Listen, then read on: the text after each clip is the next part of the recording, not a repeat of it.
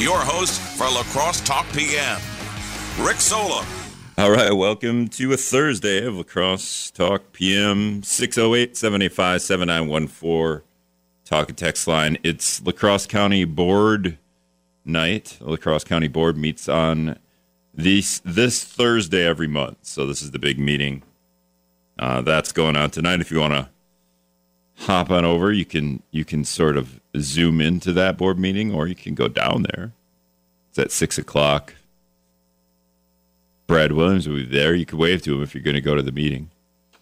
Coming up on the show here, double double interviews. Uh, both both interviews with what I call junkers, but Brad Duellman won't say that when I bring him on because he runs what he calls a museum, the Elmer's Auto and Toy Museum in Fountain City is going to be auctioned off in about a month after Elmer Duellman passed away. Um, Brad Duellman's one of the sons. I think there's, I think there's six of them. There's six children there, uh, and Brad's right in the middle, so I know how he feels. Um, but he's going to come on and talk about the, the museum's open this weekend, next weekend, and one more weekend after that. The next three weekends, essentially, uh, before they auction it off. And uh, the auctioners, auctioneers, auction company that's doing that is Mecum Auctions, which is, if you're into that stuff, is kind of kind of a big deal. The, they're a pretty big group that does these auctions for Motor Trend T V and. Um, every time I go home, not every time, but every once in a while I'll go home and I'll walk in the door and that'll be on T V on Motor Trend. My parents have Motor Trend T V, however you get that, and whatever streaming service you need to get Motor Trend. In fact, I think it's its own channel, and they'll they'll have these auctions where you have, you know, these these cars that are worth millions of dollars or a million dollars. How how much is the most expensive car? I don't even know. Um, so in a in a month I'll have the Mecum people on to talk about that. But tonight I'm going to have the local guy and talk about the uh, the museum, the Elmer Auto and Toy Museum. He was giving me a little preview of all the stuff that's in there. And uh, pretty interesting, pretty interesting stuff. Uh, it's one-of-kind stuff. Literally, some of the stuff he's got in there is one-of-kind. After that, I'm bringing on somebody I, I know pretty well. His name's Rod Solem. My dad, he's gonna he's gonna come on. Uh, my dad, a couple weeks out from going on the Honor Flight, not uh, Honor Flight in La Crosse, but he did it out of out of Outagamie County, uh, back in Appleton. Flew flew out to D C with the veterans. Uh, my dad's a Navy veteran. Uh, came back, uh, came back a little different than La Crosse. Came back, and I've said this before, but came back during the E A A fly-in, the huge uh, week-long. Uh, air show is what I call it, but the fly-in where, um, you know, they just at Oshkosh Airport, they just do this week-long thing where they have air shows every day of the week, uh, two of them sometimes. And, well, it's not even two of them. It just goes on all day. There's just, there's things in the air all day and things on the ground to do, too. Uh, but we spent the day out there, and then they, Dad flew in on, on one of those, uh, a special, a special jet painted just for the veterans, and, and came in and uh, had a pretty awesome time, and a, probably a little bit different of an atmosphere when everyone at the E A A kind of crowd gathers over and, and cheers the veterans on as they come off the stairway. Uh, just a little bit bigger venue, so it's probably a little bit cooler uh, for him. Anyway, so I'll bring my dad on. We could talk about his his time in the Navy, his time going to D C during the, the honor flight, and you know, you got questions, shoot me a text. You got a question for my dad? Uh, I know some of you will want to call in and ask my dad some questions, too. We'll see. We'll see. six oh eight, seven eight five, seven nine one four is the talk and text line. Um, other news that we had today, it's, it's uh, the La Crosse School Board um, is going to replace the vacancy left by Rob Abraham. Rob Abraham resigned a couple weeks ago, sort of in protest, I guess in protest, to the referendum plan and the the teacher pay, I think, is, I mean, the, the two things that uh, the school board voted for and Rob Abraham voted against. Easiest thing to vote against, the teacher pay. I don't know why not, there wasn't, I, I just don't understand how that gets, uh, you know, almost a unanimous vote where teachers are asking for more than a two percent raise. But I don't know the economics of the uh, the La Crosse School District very well. So, but it does bring me, it, it, with, with the teachers not getting the raise that they want, it did make me think about how the La Crosse Fire Department asked for less of a raise last year when, when they negotiated their contracts. And I, th- I want to say, I'm not one hundred percent sure, but I want to say they're two-year contracts. So uh, I think they asked for a two point five percent raise instead of a three percent raise. And then inflation, the inflation thing hit. And I'm wondering if they regret that decision. But they did. They asked the city, you know, we're going through some tough times. We'll ask for a little bit less. Um, at some point, I'm going to get the new fire chief on. And, you know, with Ken Gilliam, the old fire chief, we did something once a month. I'll see if Jeff wants to do that once a month. I think Ken liked to come on and just shoot the, you know, he liked to come on and, and just hang out. He liked being part of the radio show. And he always was like, no, we don't even have to do fire department stuff. We could just talk about it, whatever. And so we try to have a little bit of fun with him. Uh, we'll see what Jeff wants to do. I don't know if he, he likes the media attention like that. Uh, wants to come on a radio show and talk for an hour. Maybe we'll just do smaller segments. I have no idea. I haven't talked to him yet, but it's something that I would like to do if he wants to do it. Uh, but one of those questions will be, you know, like, is there a way, I think, to make that, you know, what the fire department did was was great. They sacrificed some pay be, while we're going through a tough time. But you know what? Like, can we, is that, I don't know. Not, I don't know if it's a right or wrong situation there, but can we reward them for that now? Maybe the next time. six oh eight, seven eight five, seven nine one four. All right, I got to take a break for news. Coming up, Brad Duellman, one of the six children from Elmer's from uh, of Elmer Duellman, and Elmer had this toy museum, toy and auto museum up there in Fountain City. Three weekends left for that. Uh, we're going to talk to him about it and talk to him about how his dad became this guy that collected all these things when we come back. All right. Welcome back to La Crosse Talk P M. six oh eight, seven eight five, seven nine one four. You got questions you want to shoot me a text. six oh eight, seven eight five, seven nine one four. On the phone with me now is Brad Duellman. He's one of the six children of Elmer Duellman and one of the guys that's running the Elmer's Auto and Toy Museum. How's it going, Brad? It's raining here hard right now, but we're a little wet. Well, that, the, you got the Boy Scouts there today, did you say? Yeah, it's the scouting event. So um, the fundraiser for them. So one hundred percent of the proceeds tonight uh, go towards the Scouts of America. And I will sell the, the Elmer's Auto and Toy Museum there in Fountain City. Three weekends left. This weekend, next weekend, and the weekend after, correct? That'd be correct, yes. Our last day is Labor Day. All right. And, and uh, if anyone wants to get out there, just, just Google it, Elmer Auto and Toy Museum. Um, all right, I have some questions for you. Yes, sir. The uh, obviously, like the, in a month, you're you're going to be auctioning this off to to Mecum Auctions, and uh, I I think that's a pretty big deal, right? Like they're a pretty big auction. They're my parents are often watching this on Motor Trend T V when they're auctioning off uh, these these cars worth millions of dollars. Uh, how did that come to be? So Mecum uh, came up a couple times before my dad passed away, and talked with them, and um, that's how we ended up getting the ball rolling with Mecum. And they are the largest, they're the best out there for doing what, for doing this kind of auctioning. All right, so I, and we're kind of bearing the lead here a little bit. The the the, the Elmer's Auto and Toy Museum is being auctioned off. Uh, your your dad passed away three years ago. Um, you know, part part of me wants to know, you know, how hard is this? I think a lot of, I think all children have to go through this in one way or the other. You're a little bit unique in that your dad has this museum. How hard is it for your you you children to, to have to do this? Um, well, the museum, we all grew up with it, so it's part of us too. But it was Dad's passion, and he truly loved to share it with people. And the next steps was to share it with the rest of the world. So he had this in the motion already before he passed away. And you know, I was I never argued with my dad when he was alive, and I'm not going to argue with him now. And um, this is the next step. Okay, so it was kind of set up for you. So you didn't, you don't really have to, th- there, you don't have to think about it too bad. Like, feel bad about it anyway. Um, it's it's pretty hard. It's it's it's part of us and it's part of him, and it's part of your life that we're giving up, or you know, it's going to be changing. It's going to be a different chapter in our life, and we hope that the stuff goes out to people that uh, will love it as much as he did and that we do. Um, all right, so some of the stuff that is going to be auctioned off, and, you know, uh, like you were telling me the other day, some of the stuff is pretty cool. Can you just give me maybe, like, what are your favorite things growing up, uh, you, you know, that, that you've gotten? I, I'm sure you you got to play with this stuff when you were kids, and now it's, you know, and then you're an adult, and it's just kind of a memory for you.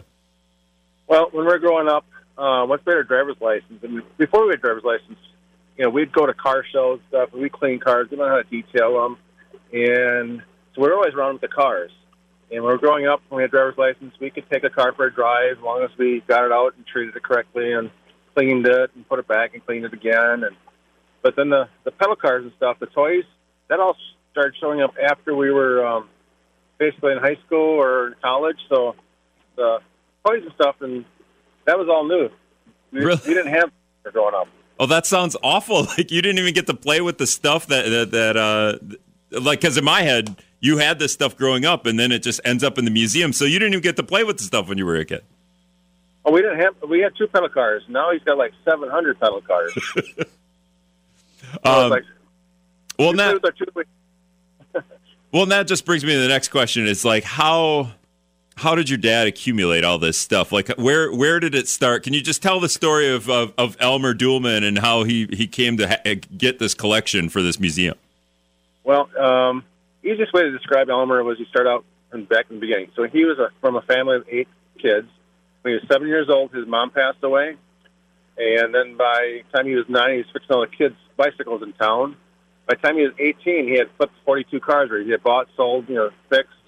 So you could tell he was driven back then. Then in uh, sixty-two, he started the salvage yard part-time, full-time in sixty-four. And then he started collecting uh, the big cars in the late sixties and through the seventies and eighties. And just he loved things with wheels, and it was an obsession for him. So he started, I mean, that that's probably, like, that was smart of him to work at the salvage yard because then he could get uh, his hands on all the parts and any of the cars that came in, right? Well, you know, some things came from there, but most of it came from word of mouth that, because he liked the one-owner stuff and low mileage. So you you made a lot of connections at the salvage yard, so you could um, follow up leads and stuff like that. So he, everything was by word of mouth. The museum is nothing was bought in, through the internet. He didn't like computers, so it was all hands on and different people you you know find stuff from. And what was it like as uh, you and, and your five brothers and sisters? What was that like? Just y- your dad keeps accumulating this stuff. Um, you know, it's got to be a a little weird and B, also, like, there's a lot of cool stuff here to play with. Not not necessarily play with, but, like, you know what I mean. Yeah, well, it was it was, it was pretty cool. I mean, it was, and we grew up with a car in the house. There's a twenty-nine Model A Phaeton in the house. But that was just normal. It was part of it growing up. And, you know, Dad had a really strong work ethic, so we worked all the time. We did stuff. It wasn't, um, wasn't just go around and play all the time. We did a lot of stuff together as a family and worked at it. And I don't. I don't want to inter- interrupt your analogy here, your your story. But okay, you have to tell me. Like, you grew up with a Model A in the house. Like, where is the car? Uh, is it? A, are you using it as a dinner table or is it a bunk bed? Like, can, can you just like what is the story behind having a car literally in the house?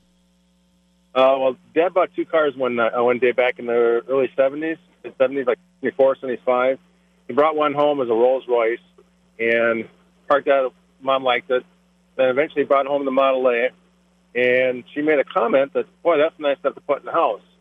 Well, the following year, they built an addition on the house with a, a fake wall behind it so they could drive it through the garage into the house.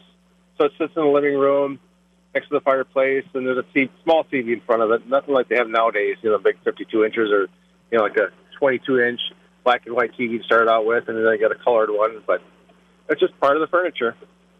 Okay, so when Mom makes that comment, did Dad surprise her by putting it in the house, or like he had to he had to like get it approved by Mom? I would say, like, how did that conversation go? Do you have that story? Uh, not exactly, but I know Dad. If you said something, you had to be careful because he could take you literally and run with it. Um, the other story is um, she said she liked some of the dolls, and all of a sudden she ended up with over two hundred dolls for a doll collection. And my sister, I think she said she liked Snoopy stuff. She ended up with over seven hundred pieces of Snoopy memorabilia. Now you're right in the middle of the of the the six brothers and sisters. Um, did you figure this out and then maybe say something that is is really cool of value? You know, Dad, I like Corvettes. Like, and, then, uh, and then you have five hundred Corvettes. Yeah, good one. No, it didn't work that way.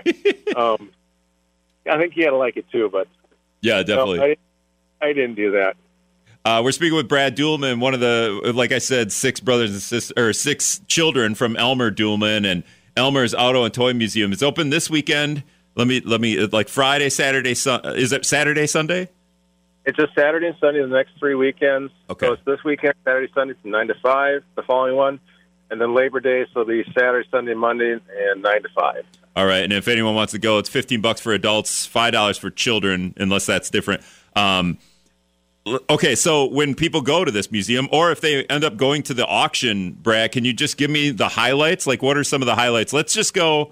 Let's go toys. Like, what are the, like, is there stuff you, I think you told me on the phone the other day, there's, there's literally one of a kind stuff in this auction.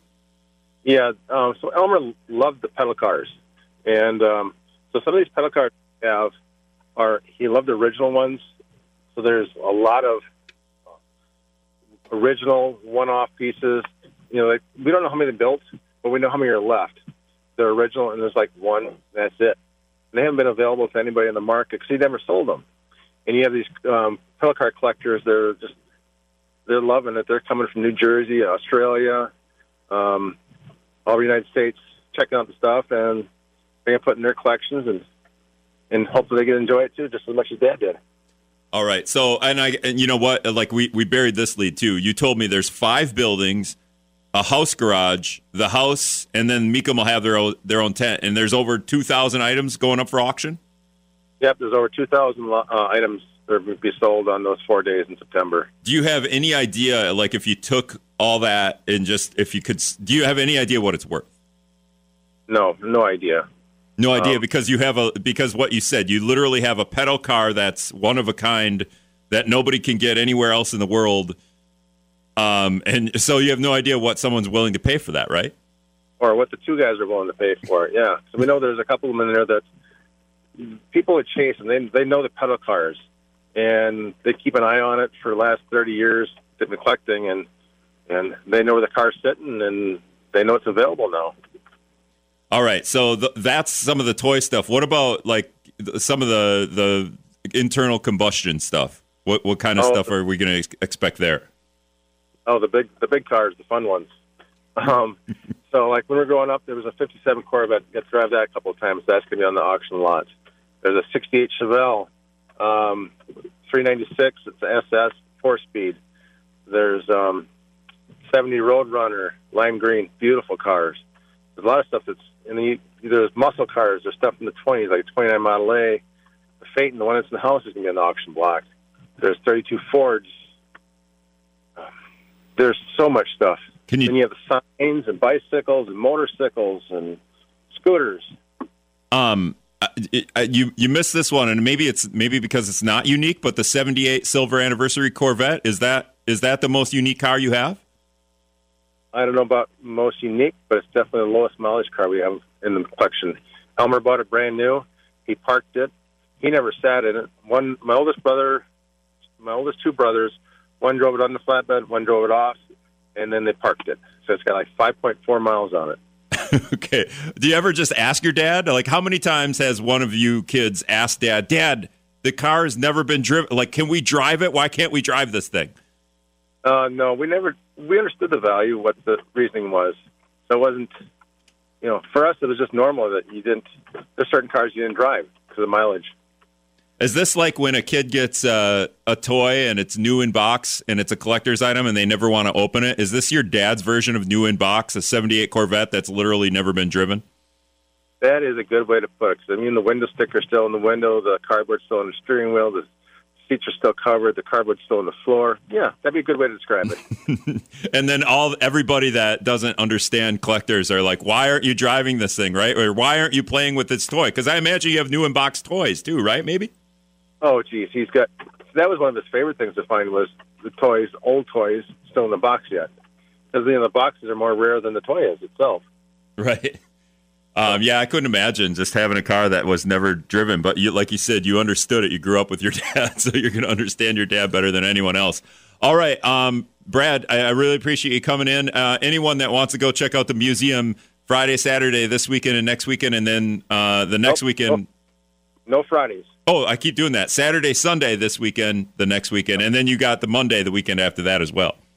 Correct. And then this museum, is there's nothing like it anywhere in the world. I mean, Mecum came in and looked at it, and it's like, there's nothing else. I mean, Elmer has a very unique, one-of-a-kind museum. My friend Ben's got a, a lime green, uh, I think it's a Challenger, so we're just going to we're gonna see if you want to add that to the auction, too. We'll just see. Good, good luck. All right. Thanks a lot, Brad. Thank you. All right. When we come back, we're going to go from uh, talking about uh, collector's items with one junker to the next. My dad coming up after this.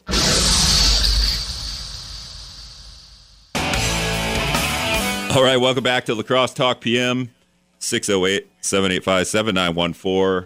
If you want to shoot me a text. On the phone with me now is my dad, Rod. Hi, Dad. Hi. I'm here. All right.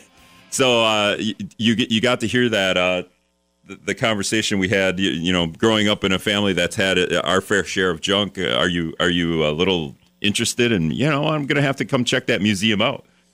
Yeah, it sounds pretty interesting. And then with Mecum behind it, you know, your advertising and stuff like that will be just unbelievable. It sounds like he's got a lot of one of a kind stuff. So. Could you imagine buying a Corvette from nineteen seventy-eight and, and then parking it, and it's got five point four miles on it? It's never been driven. Yeah, I've heard of people doing that already, you know. So there was some place in South Dakota that was a dealership that had all kinds of cars, and it sounded like in the end that, you know, he didn't keep them up, you know, by, you know, in the proper buildings or somewhere even outside, so. All right. The reason I have my dad on, and we could talk about we could talk about this stuff too as well. But my dad just got back, uh, you know, not just got back, but a couple of weeks ago, flew out on the Honor Flight out of Oshkosh. There, Dad, what um, were you were you kind of nervous about going? Were you excited? What were your feelings going into that?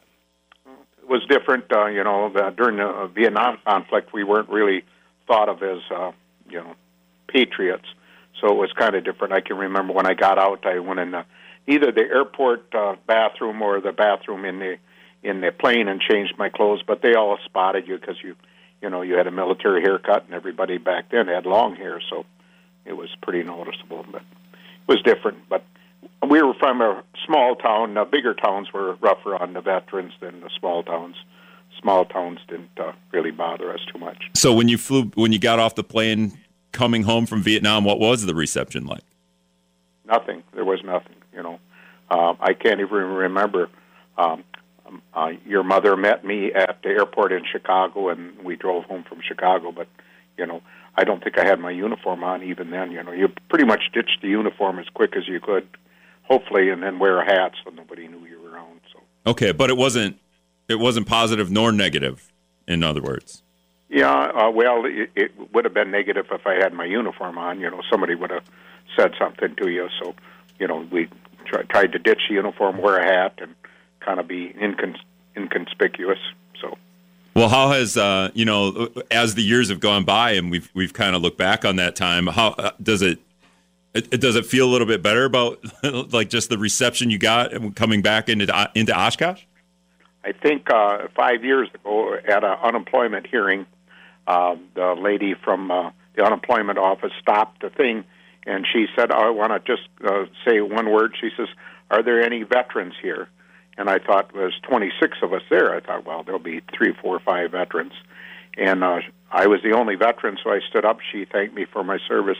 So I would think that was the very first time in forty-some years that anybody ever thanked me for my service. Otherwise, you know, it just wasn't, even today, you know, you know, unless you'd wear your uniform or somehow they'd know you, you know, you know, not too often.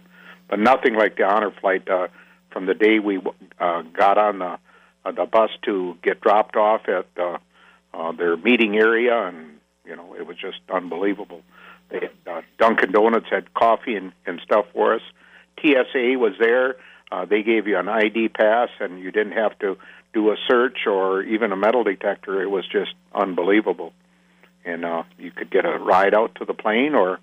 or uh, you could walk out to it. The plane was an Honor Flight plane. Uh, American Airlines donated the plane. The pilots donated their time. The stewardess donated their time. And everything there was, you know, just up front, you know.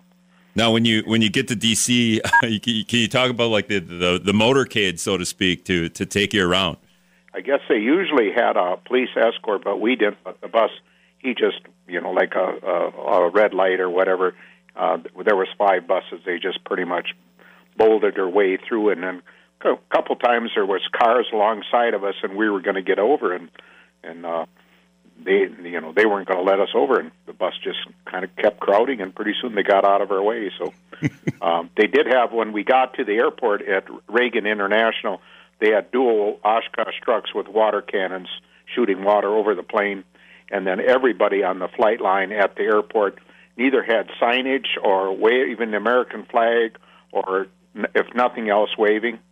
And the same thing when we went into Reagan International, there was people in there with signage, and everybody stopped and greeted us and, you know, thanked us for our service.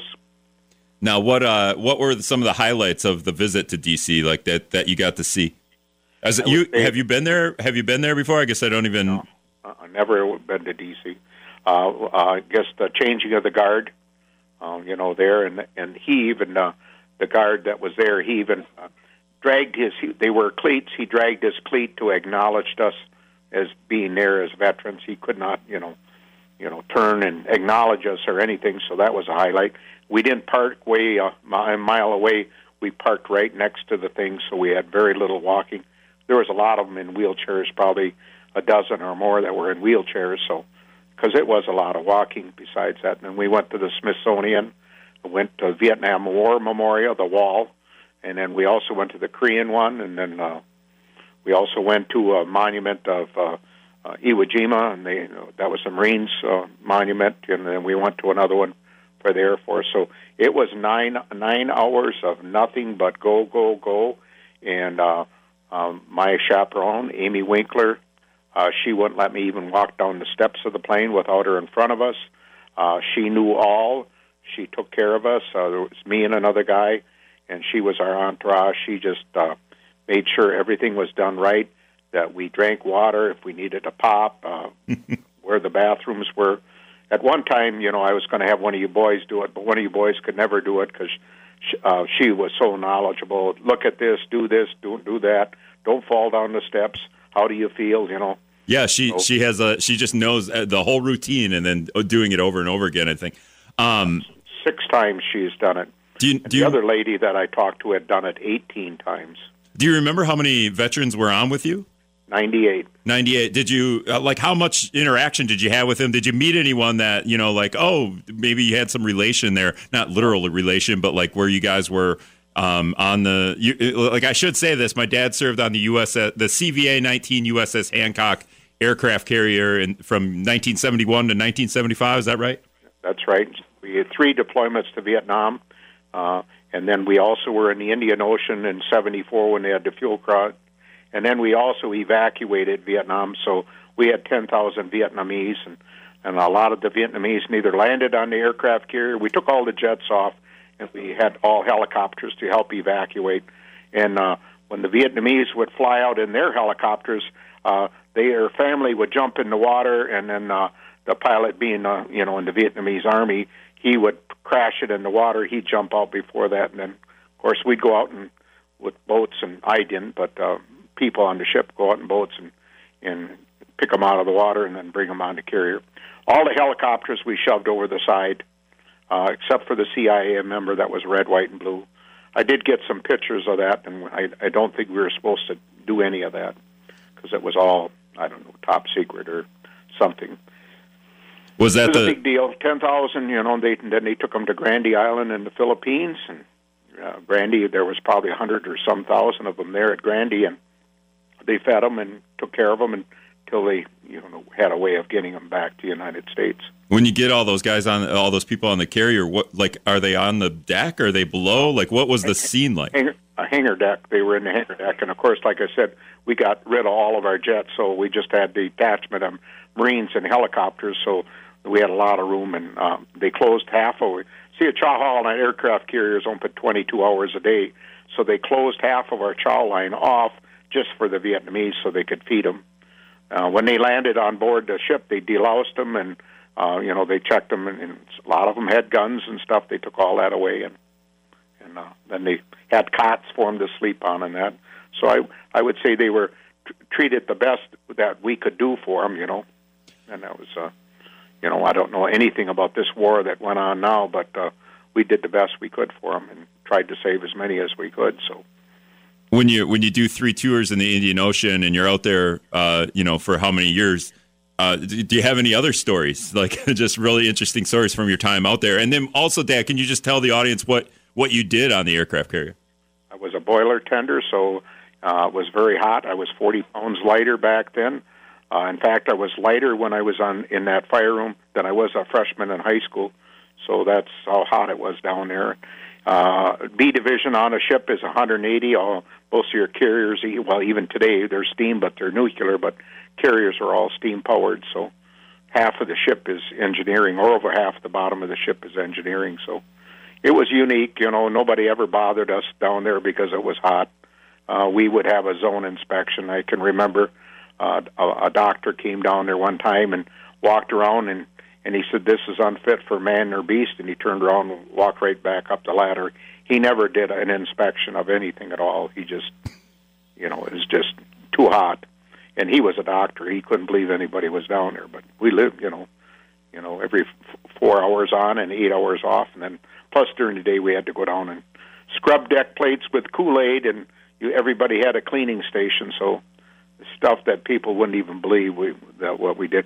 We found out cleaning, Kool-Aid cleaned a, a, a four-way steel deck. You could get it to shine just like stainless steel, and you know, outside was borderline with red paint, so that was your job just about every day. And, of course, the below the deck was all salt water and stuff from the bilges, so it was it was something different. How come we're not using Kool-Aid to clean anything in the garage now? I never even thought about doing it, but uh, the acid in the Kool-Aid worked good. They used to use coffee and mix coffee in with it, too, so you had to come up with something because there's no um, Walmart in the middle of the ocean and stuff. So care packages, the number one thing we waited for, and, of course, anybody in the service will tell you that was mail call.